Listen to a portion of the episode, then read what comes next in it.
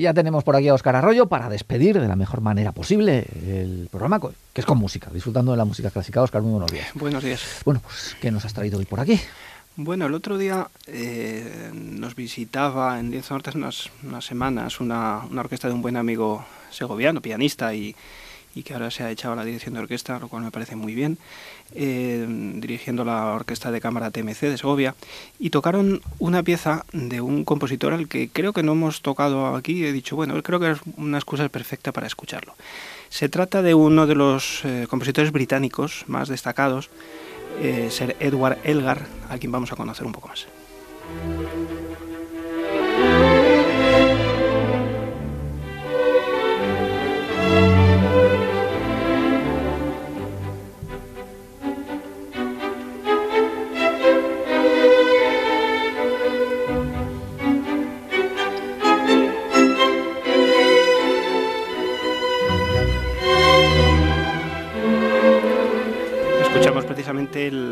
La, Serenata para cuerdas, la Opus 20, que fue precisamente la obra que interpretaron eh, esta orquesta que te comento, el primer movimiento, eh, con la que mide San Martin in the Fields, bajo la dirección de Sir Neville Mariner. Eh, Edward Elgar, compositor británico, como digo, nacido en 1857 y muerto en el, en el 34, de origen humilde, fue un compositor pues, que al principio tuvo sus dificultades hasta que alcanzó cierta relevancia. De hecho, sus primeros puestos eh, como, músico, digamos, profesional, eh, fue director de la banda de los guardas en el asilo psiquiátrico de Powick, que era del, pues, un pueblo cerca de 5 kilómetros de donde luego moriría él en Worcester.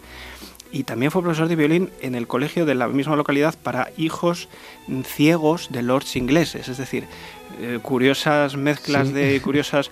Es sorprendente que mm, los guardas del psiquiátrico tuvieran una, una banda propia. Pues eh, esos orígenes humildes, la verdad es que le dieron mucho oficio y luego lo plasmó en su música.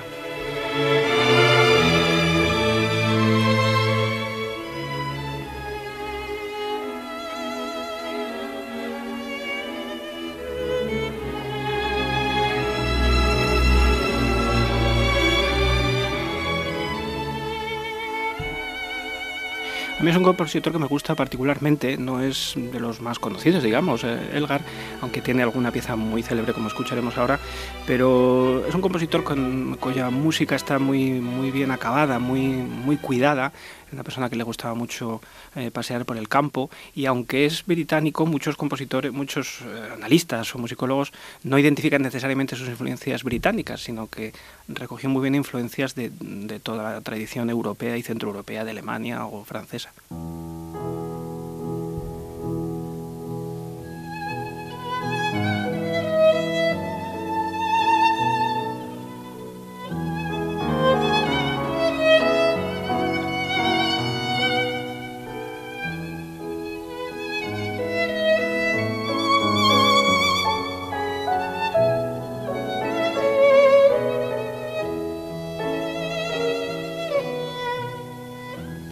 Se respira perfectamente el aroma de la campiña británica, además una música mm, bonita, lo que podemos decir música bonita. A mí lo que más me gusta de Delgar, que es música siempre agradable, aunque su música es eh, muy expresiva en muchos momentos, pero es una música muy, muy redonda, muy, muy agradable siempre de escuchar. Esta, este Sadut Amour está compuesto en el año 1888 y fue el regalo de bodas que le hizo a su esposa Alice. La verdad es que es un regalo precioso. Cuando uno te una pedida de mano con algo así, Luis, debe ser muy sí.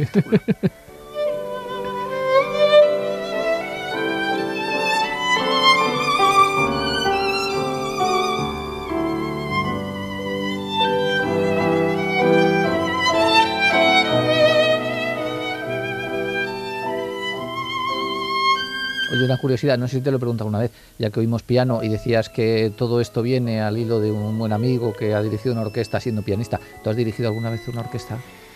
He hecho algún pinito, pero bueno, si sirve la boda de mi hermano con mis alumnos de piano complementario y, mi querido coro de la Santa, algún, algún pinito yo. Pero la dirección de orquesta es un mundo, realmente es un, bueno, más allá del conocimiento profundo que tienes que tener de, de cada una de las familias instrumentales y saber sus necesidades de respiración, de ataque, de dicción, la, música orquestal es compleja. Pero bueno, una cosa es mover las manos delante de una orquesta, eso sí lo he hecho. Pero dirigir y, digamos, organizar eso es una vocación que siempre he tenido ahí. de hecho, justo antes de coger la dirección del conservatorio me lo planteé y estuve, me inscribí a las pruebas de dirección de orquesta en, en el Conservatorio Superior de Madrid, pero luego se cruzó otra dirección y bueno. pero sí, sí, es muy, muy interesante, evidentemente.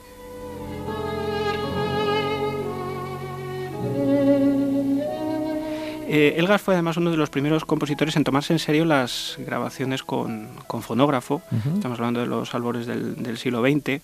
Eh, vamos a escuchar, por ejemplo, una, un, poco de, una de sus obras más célebres, del concierto en mi menor, el concierto para violonchelo, en los dedos de Jacqueline Dupré, que quizá la, la chelista que lo hizo más famoso, y, dirigido por John Barbirolli, otro de los más firmes defensores de la música de, de Elgar.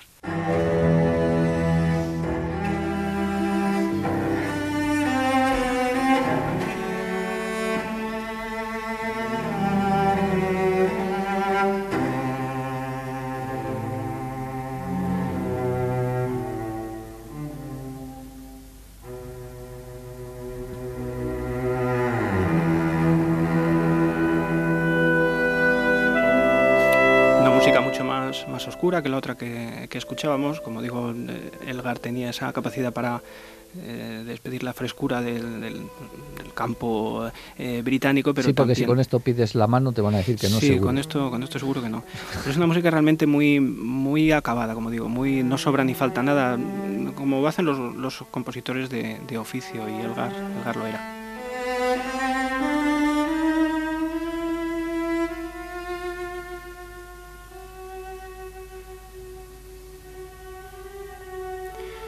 Este concierto está compuesto en el año 1919. Vamos a ir un poquito atrás en el tiempo, al, 1899, y vamos a escuchar un par de fragmentos de una de sus obras más famosas, de las variaciones Enigma, que compuso con 42 años y que las llamó, curiosamente, por los apodos de sus amigos, como queriendo representar, él mismo lo explicaba, el carácter de cada uno de ellos. Eh, de hecho, la palabra enigma aparece en los primeros seis compases de la obra, y de ahí se ha tomado este título de variaciones enigma, aunque el enigma parece consistir, como el propio Elgar decía, en que hay otro tema general que sería este tema enigmático, eh, jamás identificado por Elgar, nunca dijo cuál era, y que según él recorre la obra entera, pero nunca se percibe. Vamos a escuchar una de estas variaciones.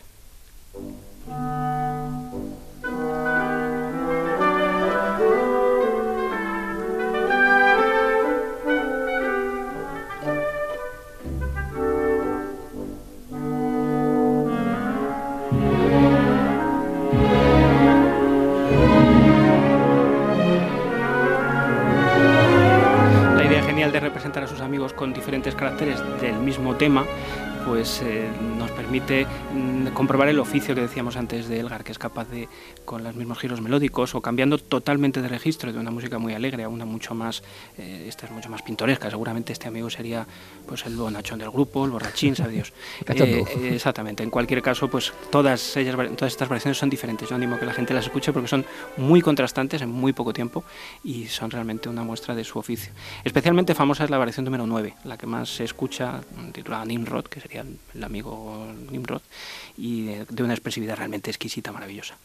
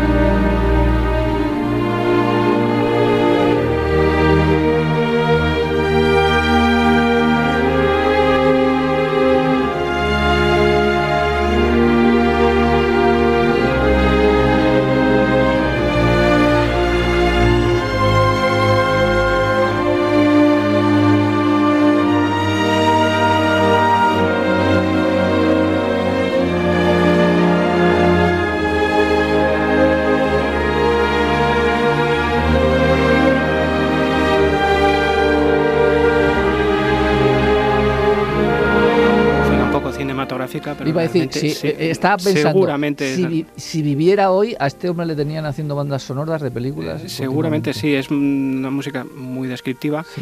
eh, pero como digo, mm, muy, muy evocadora, muy...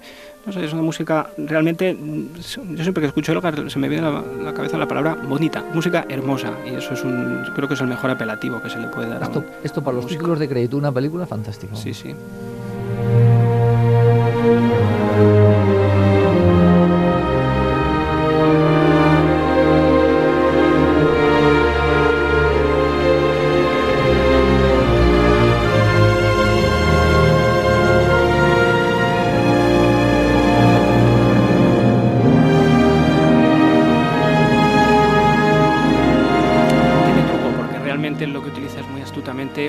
De séptima que tiene el, el- unos intervalos de séptima que tiene el tema principal.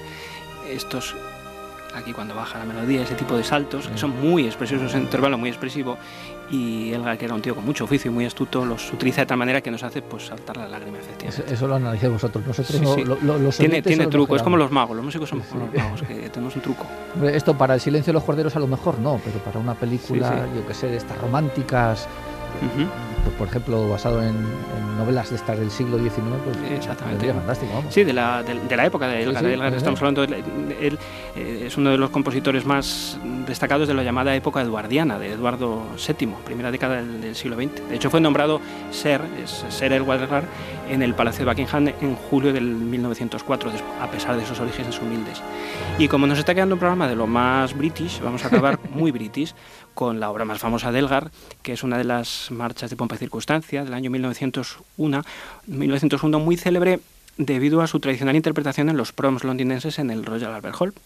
De hecho, para la coronación de este Eduardo VII de 1902 se le puso una letra que todos los británicos se saben, Land of Hope and Glory, y en la práctica es el himno oficial, el himno no oficial británico. Lo va a conocer todo el mundo.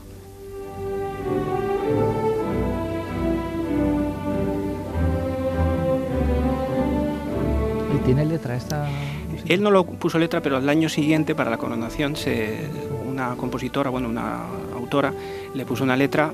Claro, los editores sabían que esto tenía mucho tirón. Elgar también sabía que esta melodía le había quedado muy bien y, y se hizo famosa en toda Gran Bretaña, eh, también debido a la coronación y hoy se la sabe todo el mundo.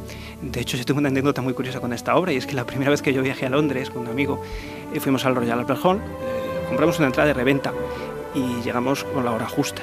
La cosa es que entramos en el, en el Royal Albert Hall, yo no había ido nunca, y justo estaba empezando el concierto. Y nos dimos cuenta en ese preciso instante de que las entradas que nos habían dado eran entradas del coro.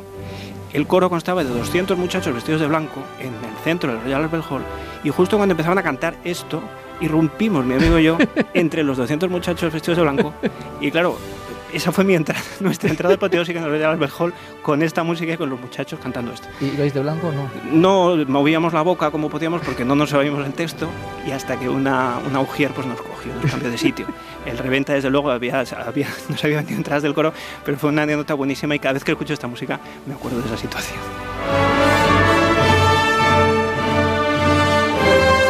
Pues con esa anécdota y henchidos de orgullo británico Sí. nos vamos hoy. Oscar, muchas gracias, hasta la próxima. Hasta día.